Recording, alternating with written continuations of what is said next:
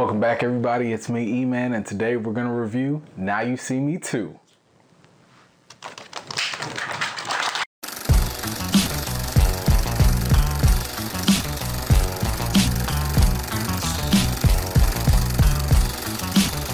Alright, let's do a quick intro. The Four Horsemen are back and this time an evil genius is going to force them to do their biggest heist yet. Enough of that, let's get straight into the good.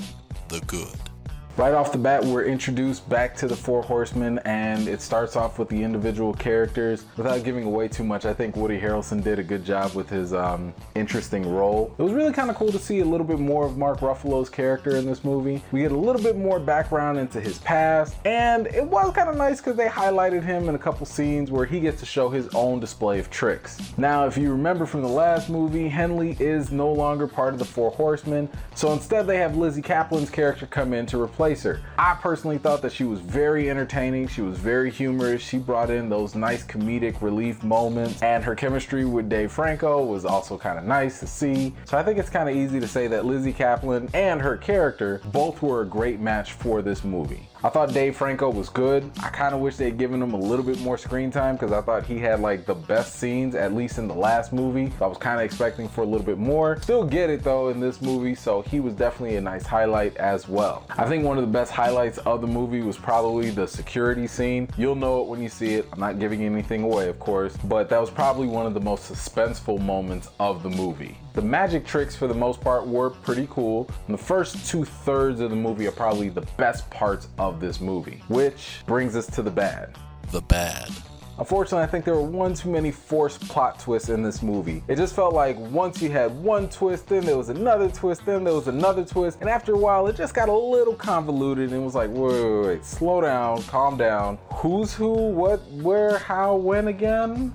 For some reason, I kind of think that they revealed a little bit too much in this movie. A lot of the mystery that really surrounded the story and just made it interesting and kept you in it and to keep finding out what's going on. I think a lot of that was just lost. Compared to the last Now You See Me, the tricks in this movie just didn't seem as grand. And you know what? Maybe that could be due to the trailers, because you know that scene where Jesse Eisenberg is doing that thing with the water and all that stuff. And, well, guess what? Once you see it starting to rain and you know what part of the movie it is, it kind of removes the whole mystery and excitement. So with that trick, there's really nothing else to really expect.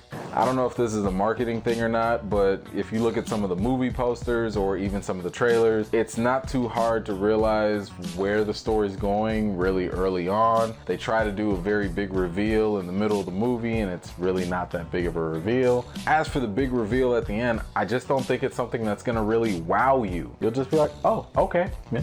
So let's get on to the reason. The reason. I think Now You See Me 2 wasn't as good as the first Now You See Me, but that's only because it's really hard to top that surprise factor. Now You See Me 1 had that surprise element. You didn't know what to expect. It was like Ocean's 11 meets a bunch of magicians or whatever, and it was something a little bit new and a little bit different. And for me, I really thought that they knocked it out the park with Now You See Me 1. So I don't really blame them for not really measuring up to the first one because that's not an easy task at all. Now, something that is interesting is the fact that the studios have already greenlit Now You See Me 3, and that was before Now You See Me 2 even released. So there is some hope out there that maybe this is a transition movie, or maybe this is gonna build up to something bigger. Either way, when it comes to the rating, I'm gonna give Now You See Me 2 an 8 out of 10.